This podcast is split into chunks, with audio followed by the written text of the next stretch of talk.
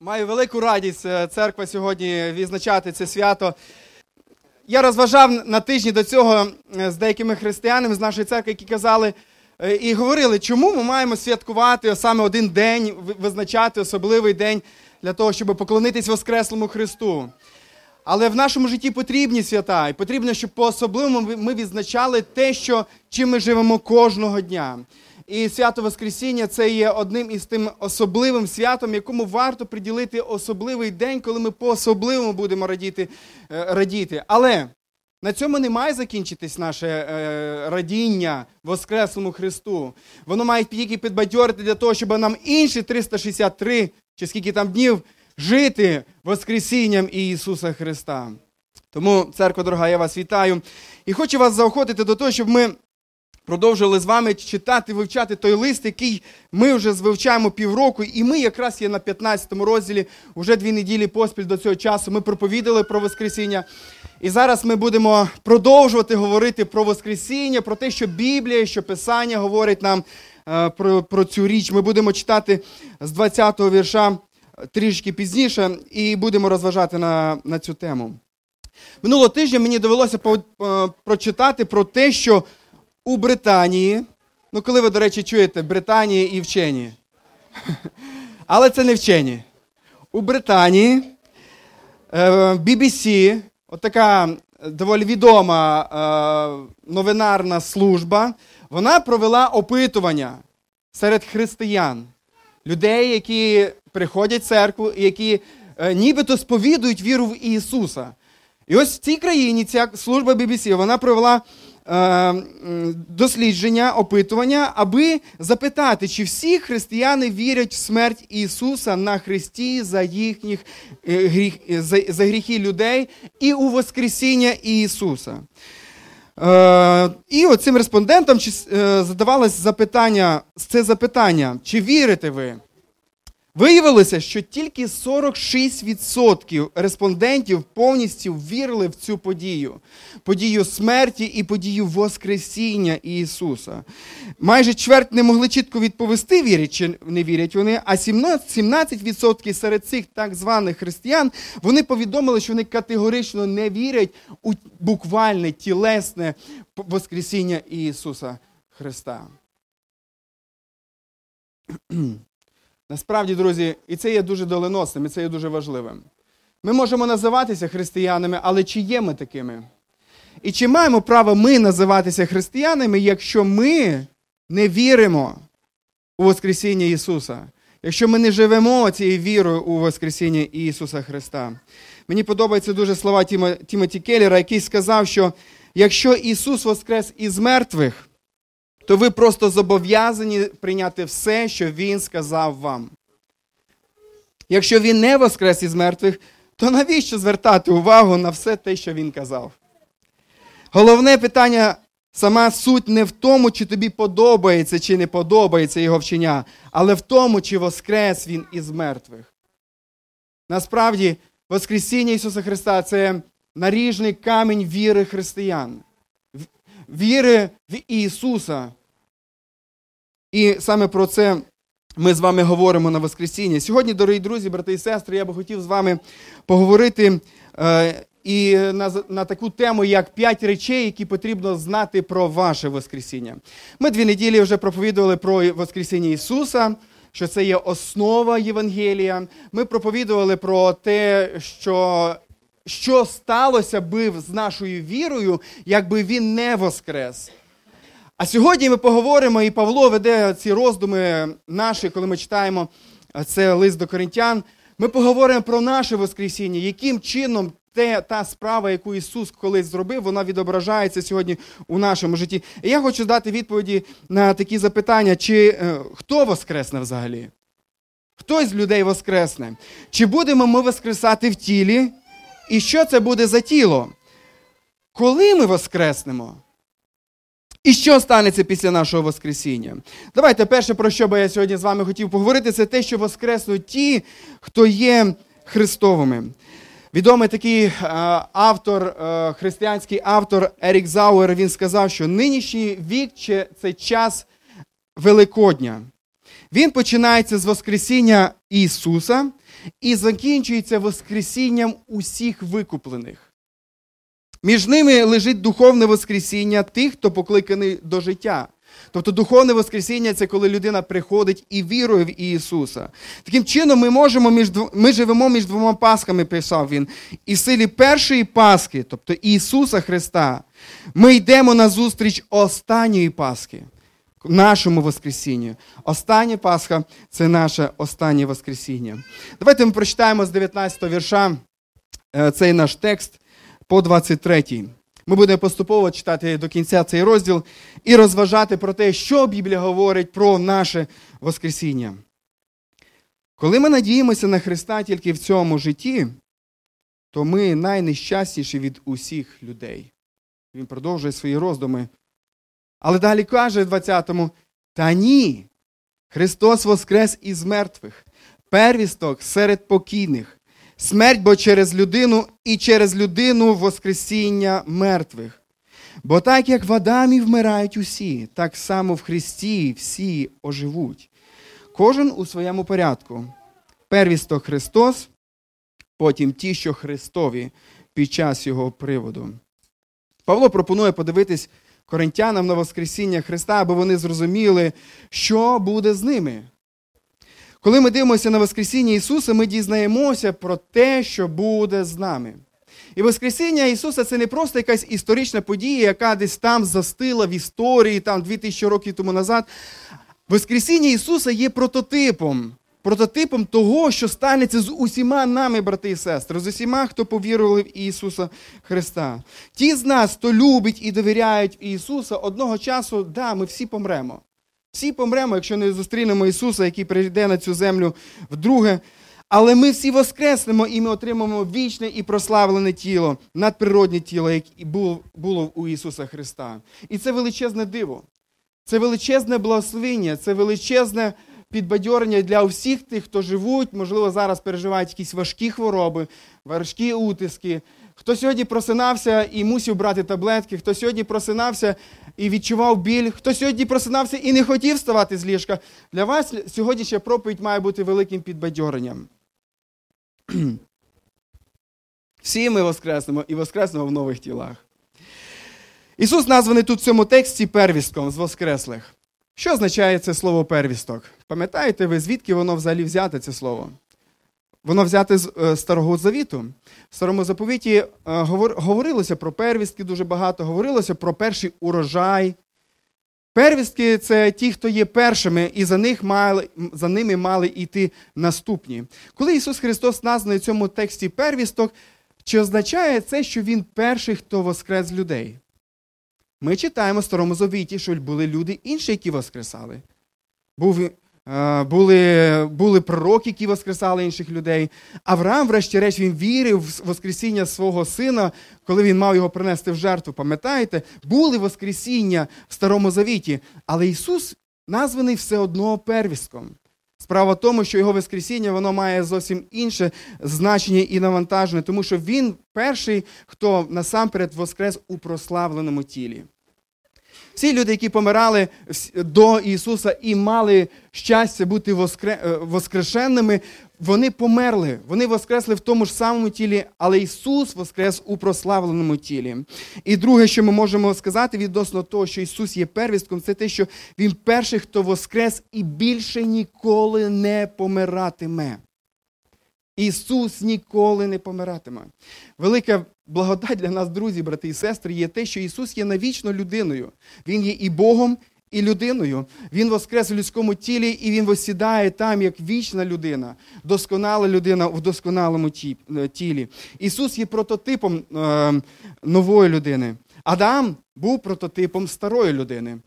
Що це означає? Це означає, що всі ми є діти Адама. Ну скажіть, от хто із вас є потомком Адамова? І може сміло сказати, що я є Адамович, крім того, що я є Недзельський. Да.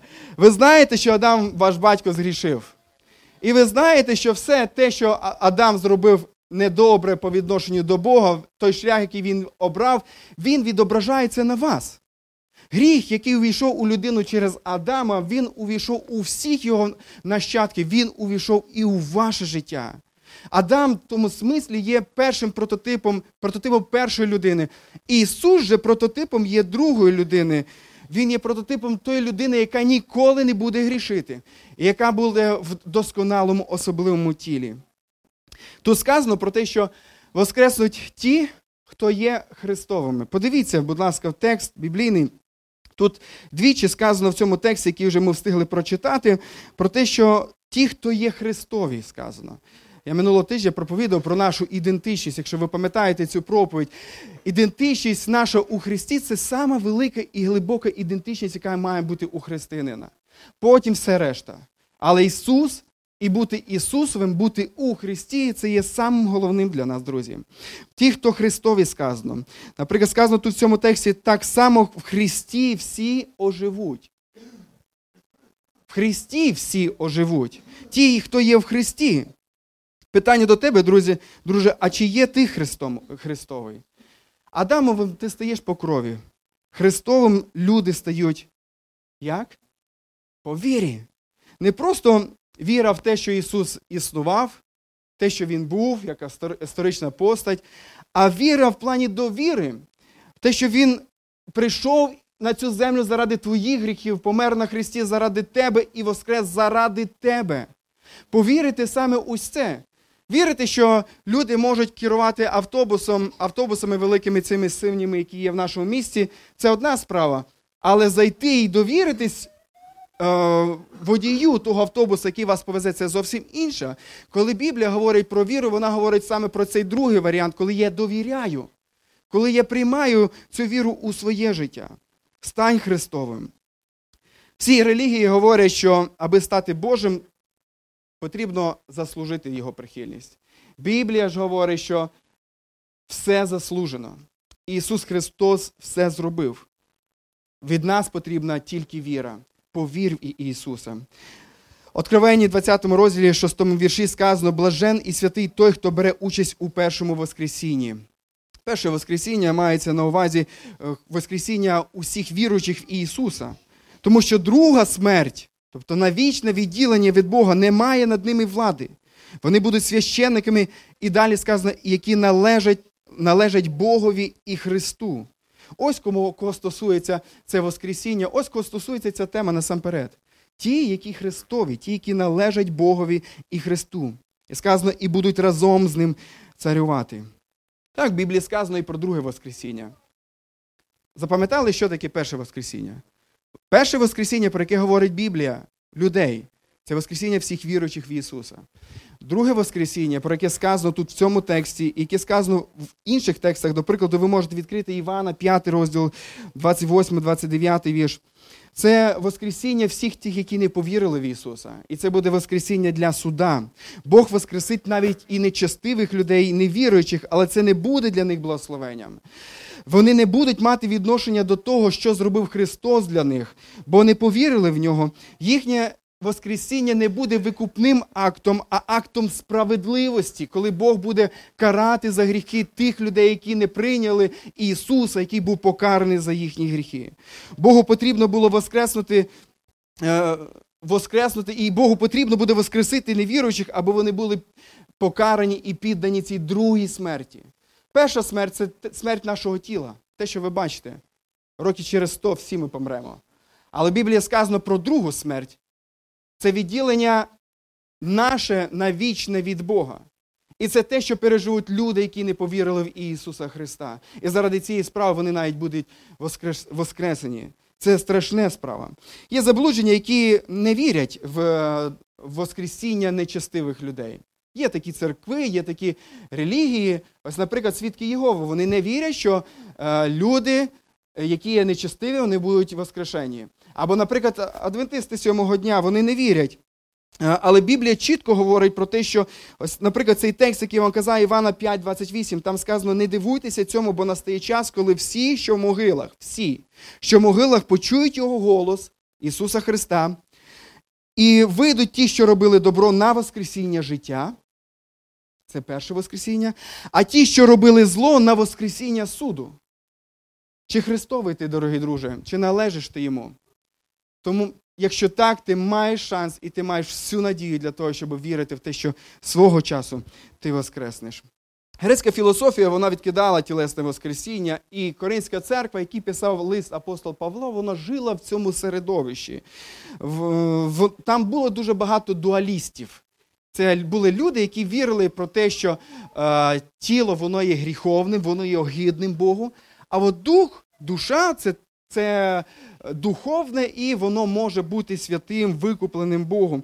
І ця церква в Коринфі, вона мала подібні погляди, вона була просочена цими поглядами, і апостол Павло саме тому пише їй цього листа, для того, щоб вирівняти цю їхнє викривлене розуміння їхнього майбутнього і сказати, друзі, що всі ви воскреснете.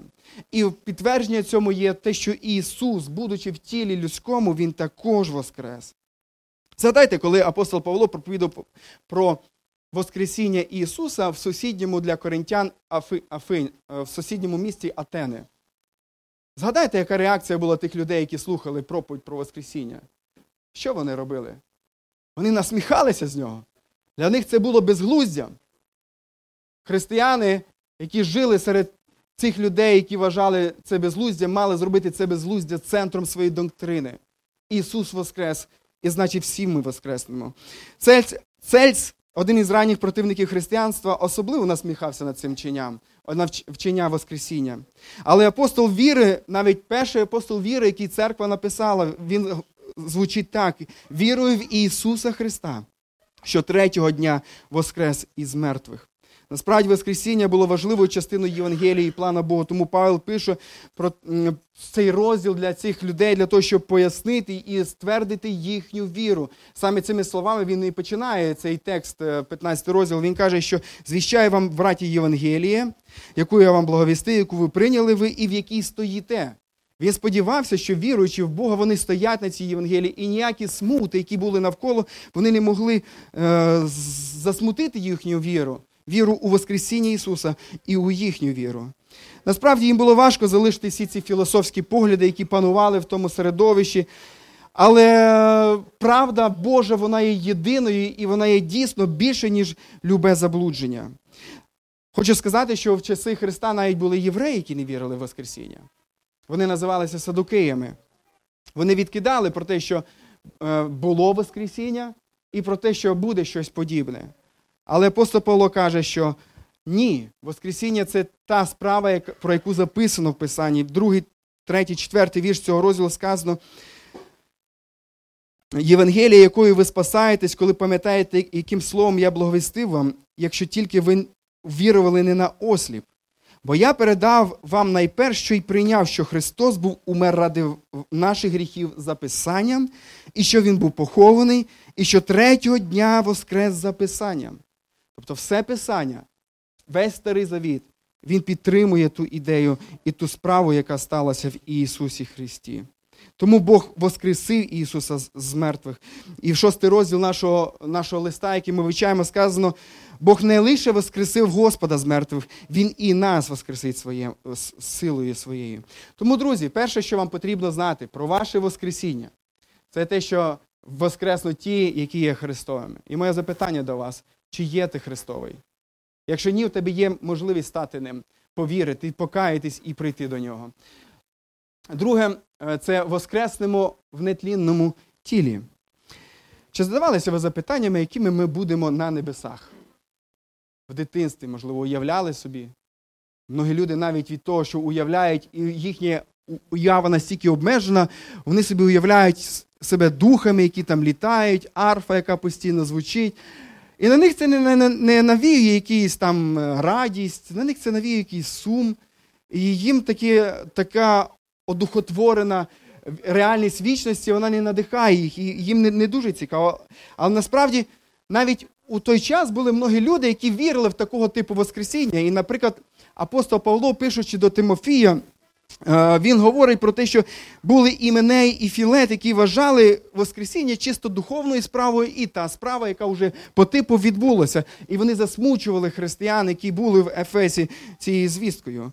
Але в Біблії сказано про те, що ми воскреснемо в нетлінному тілі. І опять же ж таки, нашим прототипом в цьому плані є Ісус Христос. Тут в цьому тексті сказано про те, що Ісус є нашим первістком, на який ми можемо подивитися, на тіло якого ми можемо подивитися і зрозуміти, якими ми будемо.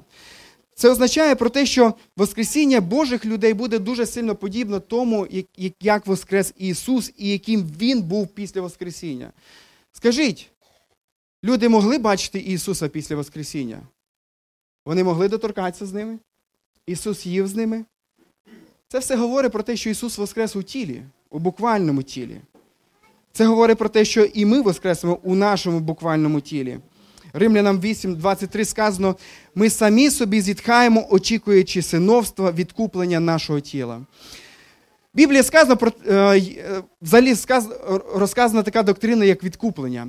Це означає, що Бог викупив нас від гріхів, Він викупив нас від старого життя, викупив нас для нового життя. І Він викупив нас для того, щоб ми жили для Нього. Але в своєму тілі ми можемо бачити зародки і дуже багато чого старого життя. Це потяги до старого життя, це хвороби, які ми маємо, все це ми можемо побачити. Але все це тільки показує про те, що наше тіло ще тільки чекає відкуплення. Наше тіло тільки ще чекає особливе викуплення, яке приготував нам Ісус Христос. Все це можна подібнити, знаєте, до чого? От я займаюся, працюю на бізнесмена, який купляє в Європі машини. І часом перед тим, як він купляє їх там, приїжджають якісь водії, вони купляють їх, платять гроші, але вони не можуть забрати машину, тоді їде наступний водій уже закупленою машиною, іде і просто забирає. Тобто вона ще там знаходиться, але вона вже є повністю моєю. Це те, що відбувається із нашою християнською доктриною викуплення. Бог уже дарував нам викуплення в Ісусі, просто прийде час, коли Він викупить повністю наше тіло. Бог не створить просто нам якесь нове тіло, а воскресить те саме, яке ви маєте сьогодні, друзі. Те саме, яке ви зараз держите в руках, на якому ви сидите, яке думає. Те саме тіло Ісус воскресить. Апостол Павло, міркуючи про цю тему, з тридцять шостий вірш ви можете подивитися, наш текст сказано, що нерозумний те, те, що ти сієш, не оживе, якщо не умре. І те, що ти сієш, то не майбутнє тіло сієш, але чисте зерна, яке трапиться, пшениці чи чогось іншого. І Бог дає йому тіло, як, яке забажає кожній насінині своє тіло. Це мається на увазі, що має на увазі апостол Павло? Він говорить про те, що насіння, яке ми сіємо в землю. До речі, хто із вас коли-небудь сіяв щось, пробував? Цієї весни сіяв. Ми з дітьми е- систематично, коли з'їдаємо авокадо, пробуємо ставити в стаканчик з водою, або дивитися, яким чином воно пробиває корінець через місяця-два, потім пробиває стебелець зверху, потім пробуємо його садити. І все це є дуже великою образністю для нас, що це, це косточка авокадо, насіння, про яке говорить Павло тут в цьому тексті, воно мало померти, і з нього мало народитися щось інше. Тобто наше нове тіло, воно не буде як старе в повній мірі, але воно буде з старого, і воно буде дуже багато чому відображати наше старе тіло. Біологи говорять про те, що наше тіло, клітини, всі клітини нашого тіла змінюються кожні сім років. От я не знаю, тут є деякі медики, чи, чи правда це є, чи, прав, чи правдиві це більш-менш... Ну, принаймні, я вірю в таку доктрину, що, можливо, більшість нашого тіла... От уявіть собі, от тут сидить мій син Матвій, якому вісім років. Тобі ще вісім років? Це не той Матвій, який народився. Його тіло майже повністю оновилося, клітини регенерувалися, він оновився. Скільки вам років? Якщо вам п'ятдесят років, ваше тіло вже відновилося сім разів. Коли Біблія говорить про те, що ми будемо мати нове тіло, мається щось на увазі, щось подібне. Ми будемо мати подібне до нашого старого тіла, але це буде оновлене тіло, яке буде мати нові якості. Третє, про що хотів, друзі, з вами говорити, Біблія говорить про те, що ми воскреснемо, ми воскреснемо у, е, ми воскреснемо у славному тілі, а не в хворобливому і смертному тілі. Прочитайте сорок другий і сорок третій вірш нашого тексту. Там сказано: «Так само і воскресіння мертвих сіється в тління, в нетління встає. Сіється в неславу, у славу встає». Наші тіла будуть абсолютно здоровими і сильними навічними. Ми вчора стояли е, тут з нашими друзями-корейцями перед зібранням, і Саша на вході стояв у футболці Онищук. Ви знаєте, як Саша виглядає, порівняно із більшості чоловіків. Його тіло є здорове, і Джон дивився на нього, е, жартуючи про те, що, як мені, що мені треба зробити для того, щоб мати таке тіло. Насправді, Джон вже має, е, має вже зрілий вік і має певні хвороби в тілі, він не може набрати маси. Він втрачає масу, скільки би він не їв, як би він не харчувався. Але Біблія говорить про те, що коли ми воскреснемо, ми воскреснемо в славному тілі, а не в хворобливому. Це буде особливе тіло, це буде тіло здорове і сильно навічне. Це тіло не буде старіти, воно буде красивим. Дівчата, сестри, вам не потрібні будуть салони. І можете сказати, що на небесах ті дівчата, які займаються цією справою, вони не будуть мати що робити. І Саша Онищук не буде чим хизуватися там на небесах. Не потрібно буде пластика, не потрібно буде всі ці речі, тому що ми будемо навічно е, молодими, досконалими і красивими. Наші тіла, вони будуть е, мати ознаки зрілої мужності і жіночості. Наші тіла, вони не будуть мати ознаки хвороб і каліцтва. Знаєте, що буде з нашим Артемом? Він віддасть свій візок на дитяче служіння, для того, щоб діти катали один одного. Йому не потрібно буде. Не буде потрібно тому, хто ходить з милицями, ходити з милицями. Той, хто ходить в окулярах сьогодні, ви їх просто знімете або будете носити для краси. Хоча яка краса, там ви будете досконалу красу мати. Хто з вас сьогодні не хотів вранці вставати? Чесно скажіть. Тому що було тяжко, не виспані. На небесах у вас з цим проблем не буде, друзі. Не будете мати проблеми. Хто сьогодні з вас вже встиг приймати якісь ліки? На небесах вам вони, друзі, не потрібні будуть. На небесах вам вони не потрібні, якщо ви сьогодні змучені від якихось хвороб, від лікування, від походів до стоматолога. Якщо ви змучені з приводу переживань вашого здоров'я, на небесах цього не буде. Не буде лисин, браття. Не буде лисих там на небесах. Не буде смердючого запаху, який буде виходити з людини. В цих тілах ми зрозуміємо, в чому зміст людської природи, з якої створив нас Бог. Вам не потрібно буде пити енергетики, для того, щоб мати достатньо сил. Навіть каву не потрібно буде пити. Женька, Олеся, я не знаю, що ти там будеш робити. Хіба що, щоб смакувати? Да. На небі буде вода чиста, повітря чисте, їжа чиста, досконала. Наш організм буде функціонувати досконало. Хвороби, прокляття, смерть більше не будуть там присутні. Павло говорить, що це буде справа з нашим новим воскреслим тілом. У вашому кабінеті, у вашому столі не будуть ліків. Ви більше не будете бачити інвалідних візків на вулицях. Ви ніколи не будете потребувати нічого подібного. Мені дуже подобається ця картинка. Вона дуже показово, показово є відносно того, що чекає всіх віруючих. Друзі, якщо ви навіть від, перемучились від хвороб, можливо, хтось переживає з вас страшні муки і страждання перед тим, як померти.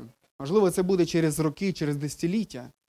Але кінець він буде славний, тому що ви воскреснете в славному тілі, не дивлячись, в якому ви знаходитесь зараз. Ми воскреснемо в нетлінному тілі, і останнє, що щодо цього хочу сказати, це те, що ми воскреснемо в силі.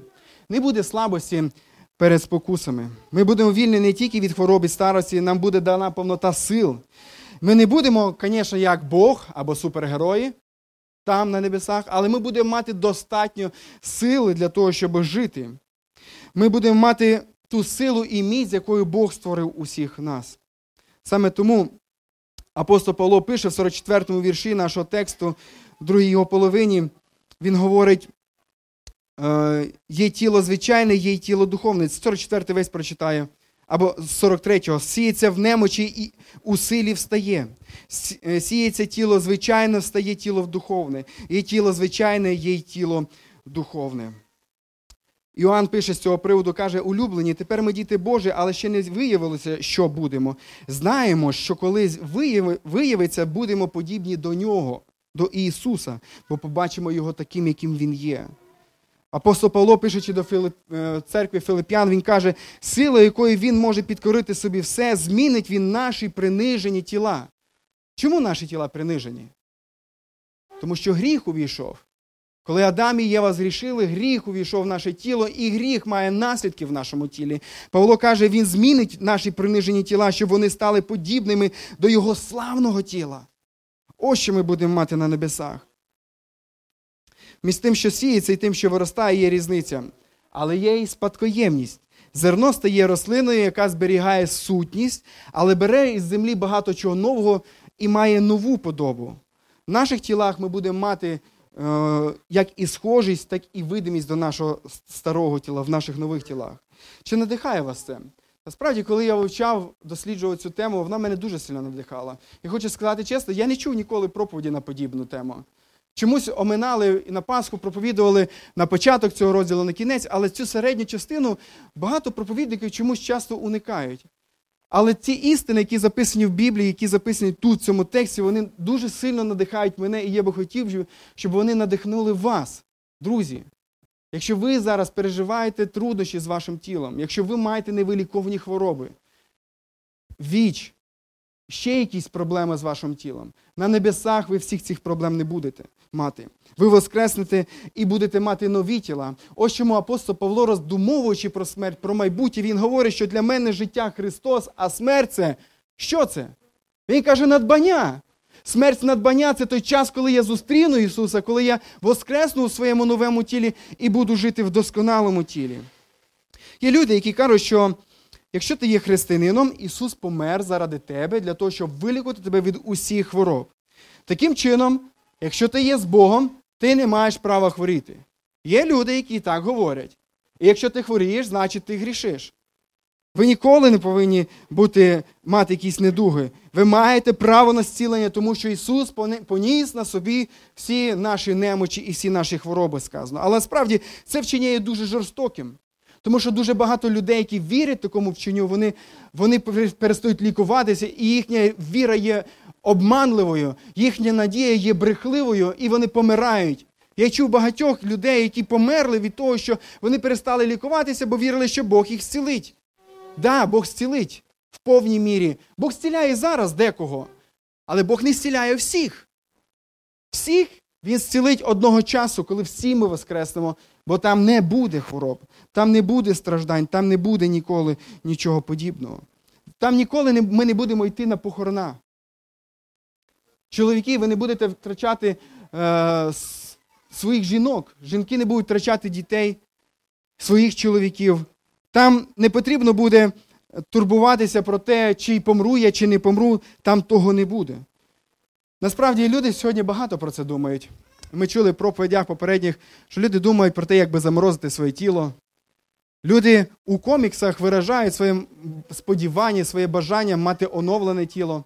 Ось, наприклад, я навіть підібрав от відомих е, героїв коміксів.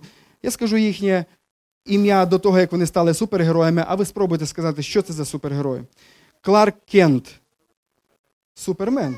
Я не знав. Він став суперменом. Люди мріють про те, щоб мати таку понадприродню силу. Пітер Паркер. Людина-павук. Не чоловік. Брюс Уейн. Стає Бетменом. Брюс Баннер. Я в шоці, чесно.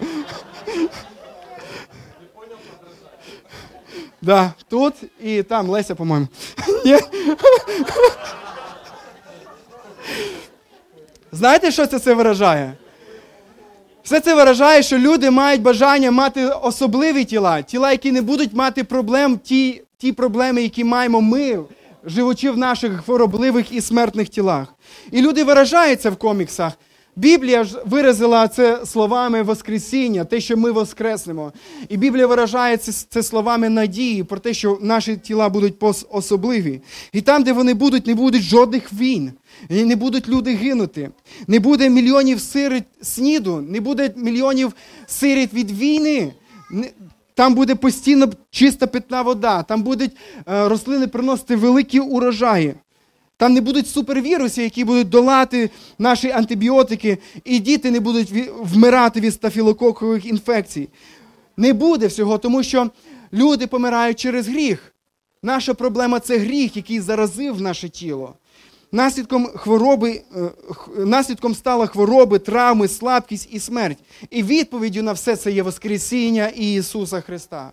Він воскрес для того, щоб вилікувати наше тіло, для того, щоб свого часу дати нам шанс на нове тіло і дати нам шанс на бездоганне тіло, в якому не буде ніякої хвороби. Третя річ, про яку вам потрібно знати про ваше воскресіння, це те, що ми воскреснемо.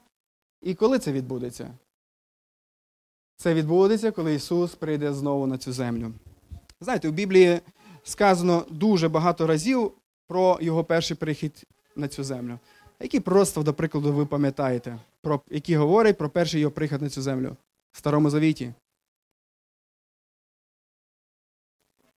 Які просто в Старому Завіті ви знаєте про те, що Ісус мав прийти в перший раз? Да, що народиться в Віфлеємі, що він народиться від діви, що народиться, що він буде євреєм, що він буде, що він буде Давидовим роді, про те, що він помре, що він помре тяжкою смертю. Проте сказано, як він помре. У Біблії сказано сотні, сотні, брати і сестри, пророцтв про те, яким буде прихід перший Ісуса Христа. Так знаєте що? Про другий прихід сказано значно більше пророцтв, ніж про перший. Якщо все те, що було сказано про перший прихід Ісуса, воно здійснилось, все те, що сказано в Біблії про другий прихід, воно станеться, і нам в це потрібно вірити. Подивіться наш текст, двадцять третій вірш. Там сказано, перше Коринтянам, хто забув, п'ятнадцятий розділ, двадцять третій вірш. Там сказано, кожен у своєму порядку, з двадцять другого прочитає, бо так, як, бо так, як в Адамі вмирають усі, тобто всі ми помремо, так само в Христі, ті, хто є Христові, всі оживуть. двадцять третій вірш, кожен у своєму порядку, первісто Христос, потім ті, що Христові під час Його приходу. Сказано про те, що він знову прийде. Коли знову він прийде? Під час його приходу. п'ятдесят перший, п'ятдесят другий, п'ятдесят третій вірш, давайте прочитаємо. Там сказано, ось послухайте, відкрию вам таємницю, ми не всі заснемо, але всі будемо змінені. І оком не встигнемо змигнути, як просурмить остання сурма.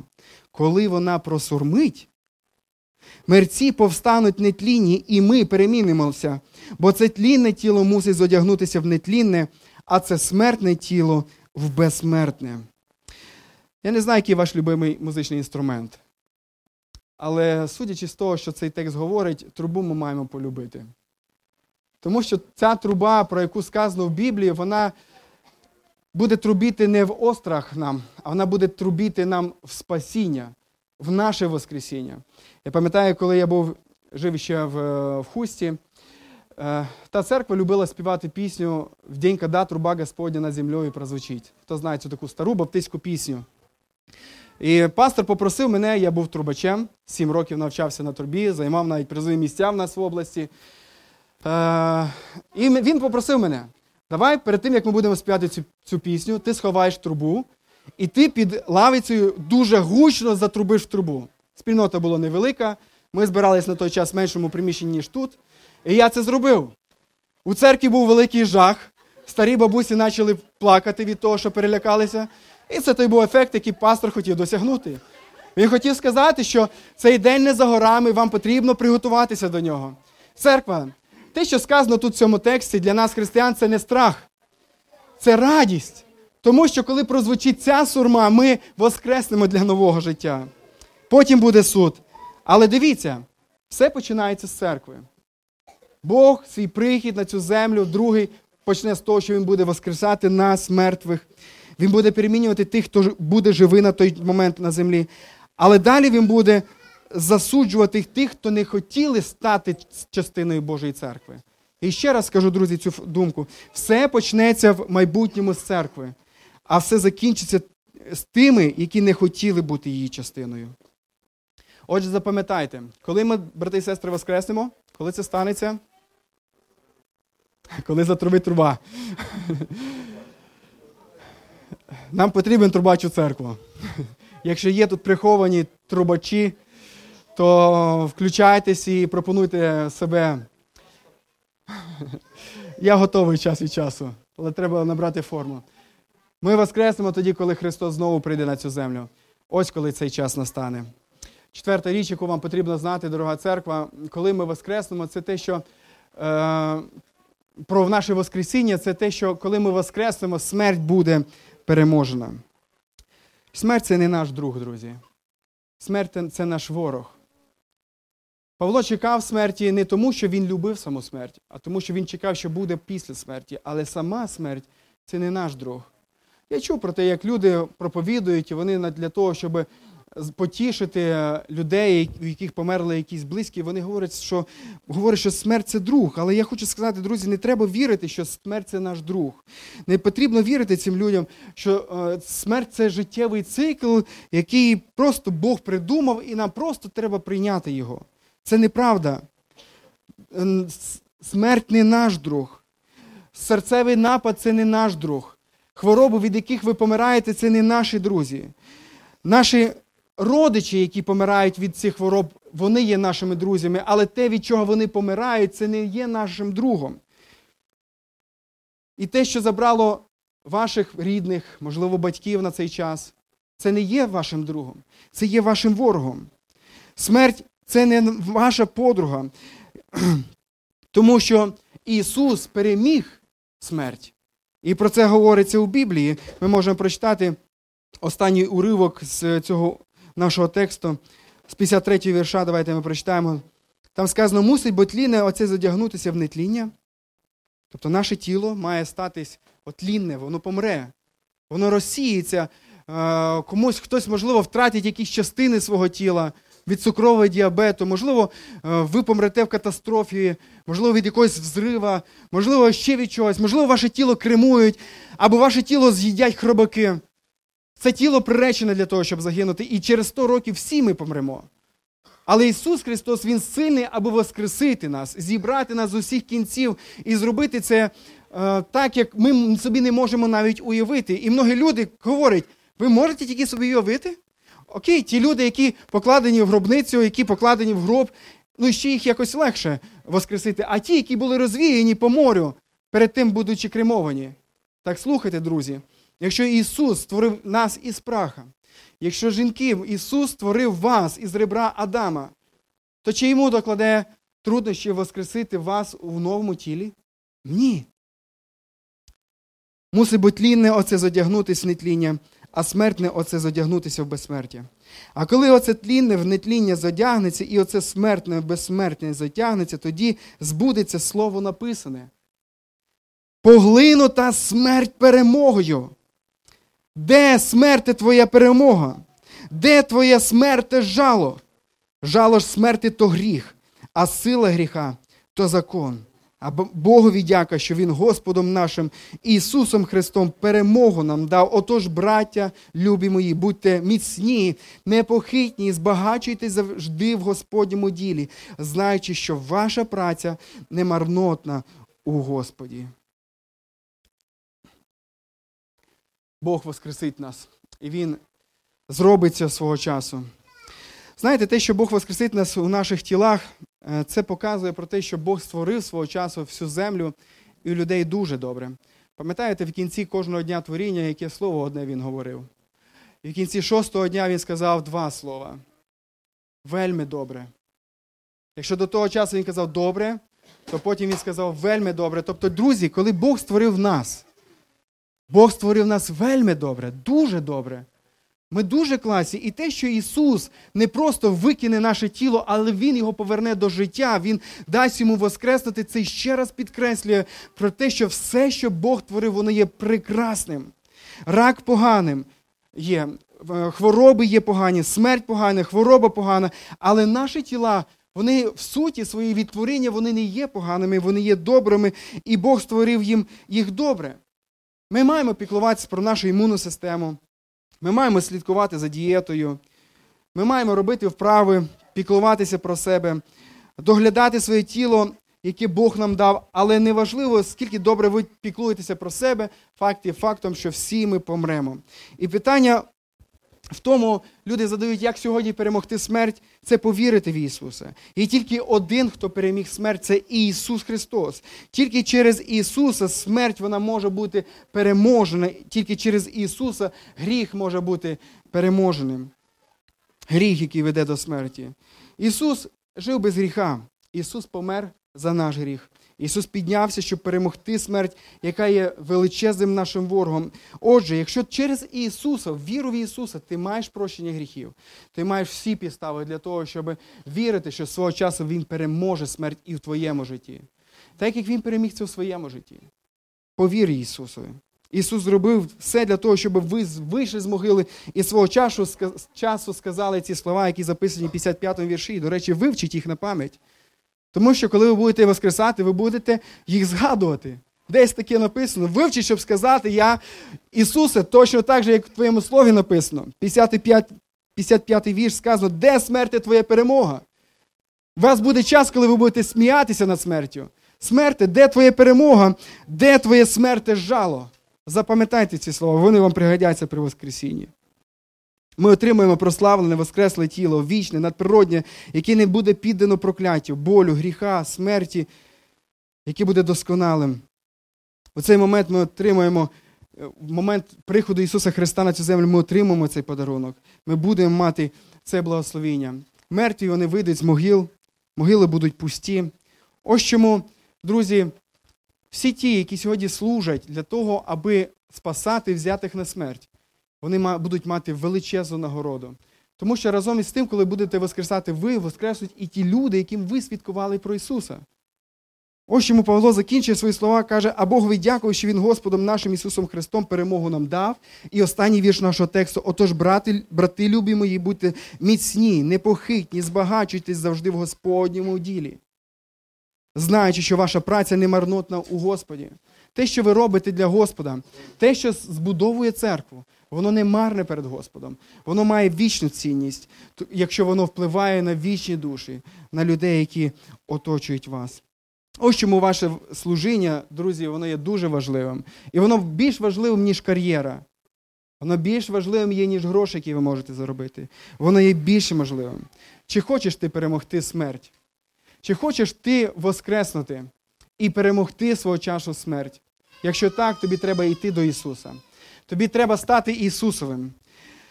Тобі треба і йти до Нього. Тобі треба йти до Нього. І ще один пункт. Після нашого Воскресіння Бог все підкорить Ісусу Христу. Прочитаємо двадцять третій по двадцять восьмий вірш. Кожен у своєму порядку, первісто Христос, потім ті, хто Христові, під час Його приходу, потім кінець, коли Він передасть царство Богові і Отцеві, коли Він зруйнує вся, всякий уряд і, і владу всяку та силу. Бо належить Йому, мова йде про Ісуса, Йому царювати, аж доки Він не, аж доки він не покладе всіх своїх ворогів під ногами своїми. Як ворог останній смерть знищиться, бо під ноги Він його усе покорив. Коли ж каже, що покорено все, то ясно, що все, окрім того, хто впокорив йому все. Тобто Бог Отець, Він єдиний, хто не буде впокорений Ісусу, але все решта, воно буде впокорено йому. А коли йому все Він упокорить, тобто Ісусу Христу Отець, коли йому все упокорить, тоді і сам, сам Син упокориться тому, хто все впокорив йому, щоб Бог був у всьому все. Ці тут змальовані слова, коли Ісус наш як монарх, як цар, Він зацарює. З середньовіччя або в давні часи, коли царі перемагали е, інших царів, задача тих, які, якщо вони не хотіли загинути, було впасти на коліна перед царем-переможцем і поклонитися йому, визнати його владу. Коли Павло пише ці слова, він, він змальовує ту ж саму картину. Перед Ісусом Христом одного часу всі поклоняться. Всі поклоняться, друже. І навіть якщо хтось із вас ще сьогодні не примирився з Ісусом, не повірив в Нього, знай, що прийде час, коли ти впокоришся перед Ним. Бо цей текст говорить, що впокориться перед Ним усі сили, усі влади, усі люди, усе покориться. Але це буде час, коли буде дуже пізно, аби впокоритися на спасіння. Це буде покора на ваше засудження. Покора, коли ви побачите того Ісуса, який прийде судити вас. Інші ж люди упокоряться перед Ним, як все це, робили все, все своє життя. Тому що повірили Йому, і вони впадуть перед Ісусом і приклоняться перед Ним. Тому що Він є царем царів. Тому що Він єдиний той, хто достойний нашої, нашого прославлення. І вся ця історія, вона закінчиться тим, що і сам Ісус, Він підкориться Ісусу, поклониться Отцю, поклониться Йому. Тому, друзі, якщо ви хочете бути в цьому славному процесі поклоніння, яке буде відбуватися там на небесах, сьогодні час стати Христовим, повірити в Нього, йти до Нього. І у вас є для цього час. У вас є для цього зараз час. Ми будемо молитися зараз. Якщо ви хочете помолитися, молитися молитвою покаяння, ви можете це зробити там, де ви є. Моліться голосом, ми як церква будемо підтримувати вас. Моліться в тиші, потім підійдіть, скажіть служителям, що я молився, я Христовий, і ми будемо радіти за вас. Давайте молитися і прославляти нашого Царя царів, воскреслого Ісуса. Амінь. Ісусе, наша молитва до Тебе, як Твоєї церкви, яка вірить у Твоє воскресіння. Господи, ми не віримо в заблудження, що ми воскреснемо тільки духовно, що Ти тільки воскресав духовно. Ні, Твоє воскресіння було, як каже Твоє Слово, воно було буквальним, воно було дійсним. Господи, ми віримо в Твоє Слово про те, що всі ми, хто віримо в Тебе, Ісусе наш дорогий, ми будемо у вічності з Тобою, в наших воскресених тілах, ми будемо славити Тебе, прославляти, ми будемо, Господи, радіти тій новій реальності, в якій ми будемо жити. Ми будемо радіти, що не буде хвороб, що не буде безслав'я, що не буде, не буде спокус, які зможуть здолати нас. Ми будемо, Господи, досконалими, такими, якими Ти свого часу створив нас, Господи. Дякуємо Тобі за те, що Ти, Господи, не викинув нас і не зробив якийсь варіант Б. Але Ти вирішив спасти нас, коли ми згрішили, коли ми відійшли, коли ми згрішили, коли ми впали, коли ми збунтувались проти Тебе. Господи, Ти настільки добре, що Ти зробив те, що Ти не змушений був робити. Ти дав нам свою милість, Ти дав нам своє прощення, Ти дав нам Ісуса, Ти дав Його для того, щоб Він пішов на смерть, на хресті, тяжку, мученицьку смерть. Але ми, Господи, сьогодні не збираємося в п'ятницю, і ми не поминаємо Твою, Твою смерть. Але ми, Господи, радуємося, тому що Твоя смерть, вона принесла спасіння усім. І Ти переміг смерть. Ти воскрес на недільний день. І тому, Господи, ми сьогодні збираємося в цей день, тому що, Господи, нас, для нас, для Твоєї церкви є вкрай важливим те, що Ти зробив своїм воскресінням, те, що Ти зробив цей день. Ми, Господи, вклоняємось Тобі за це і прославляємо, Господи. Дякуємо Тобі, Господи, за весь план спасіння, який Ти придумав і приготував для нас, за те, що Ти викупив нас в Ісусі, за те, що Ти прийняв нас у сім'ю Божу, у свою церкву, і за те, що в майбутньому нас чекає ще дуже багато чого. Нас чекає радість із всіма тими, які увірували в Тебе. Нас чекає прославлення, прославлення нашого тіла, коли ми воскреснемо і будемо мати нові тіла, Господи. Ми дякуємо Тобі за весь цей план, що ми будемо царювати з Тобою навічно, що ми будемо, Господи, служити Тобі там на небесах, і це буде досконалий час, який ми навіть собі не мріємо тут, на цій землі. Ми побачимо Тебе, Ісусе, врешті-решт. І це найбільше, що може потішати нас, людей, які прийняли спасіння від Тебе. Господи, ми побачимо Тебе. Яка радість буде від цього. Ісусе, дякуємо Тобі за це. Дякуємо, Господи. Ми віримо, Господи, ми проголошуємо зараз, що ми віримо в те, що Ти переміг і Ти переможеш смерть. Ми віримо, Господи, в те, що ми будемо з Тобою, що наші імена, вони записані в книгу життя. Ми віримо, що ми воскреснемо. Ми віримо, що Ти прийдеш вдруге на цю землю. І ми побачимо Тебе і прославимо Тебе. Господи, ми віримо в все це. Господи, дай віру тим людям, які ще не вірять сьогодні.